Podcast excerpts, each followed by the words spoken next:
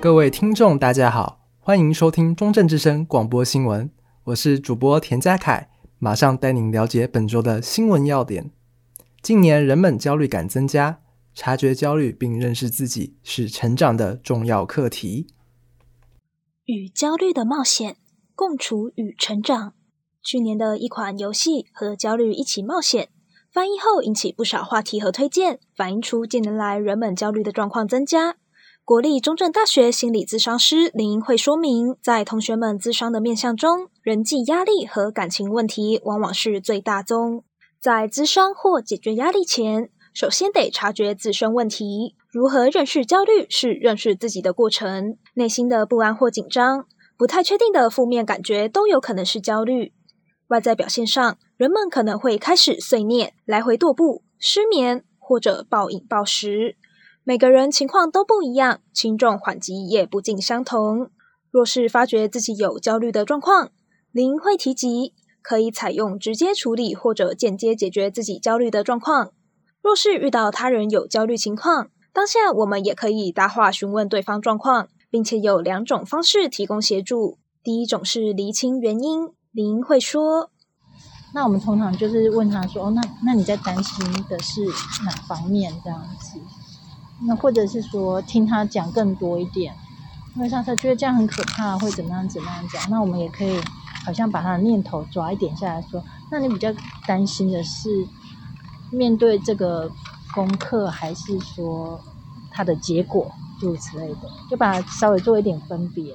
面对焦虑，我们可以与之共处。在成长过程中，每个人或多或少有焦虑的产生，但是只要怀抱正确的心态。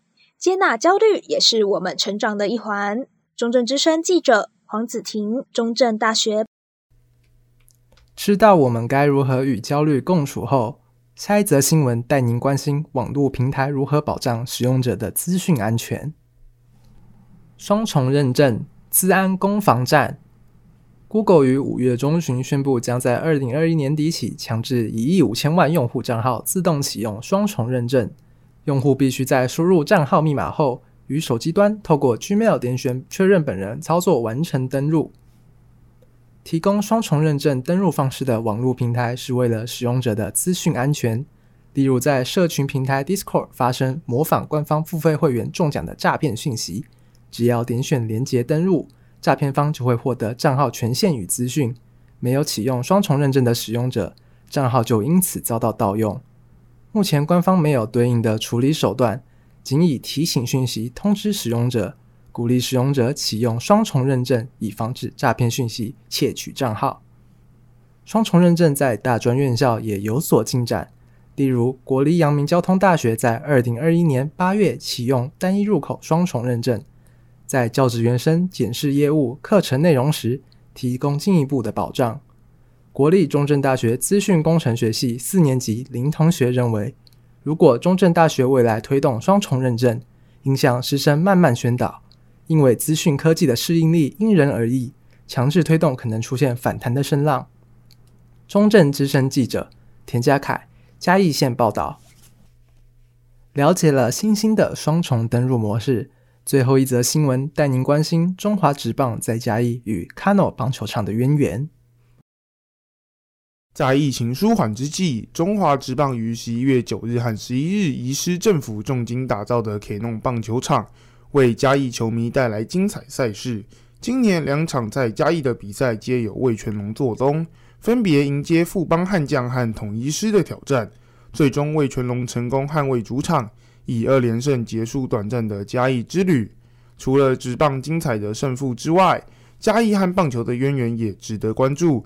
KENO 棒球场的前身是嘉义中山公园棒球场，早在一九一八年日治时期就兴建完成，号称当时全台湾最好的公园棒球场。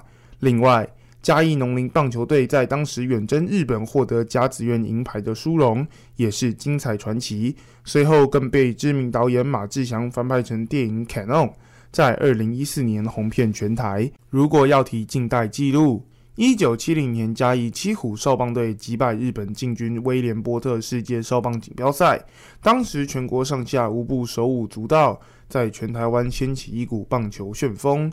除了上述两队，嘉义更孕育出朴子、少棒等知名棒球传统名校。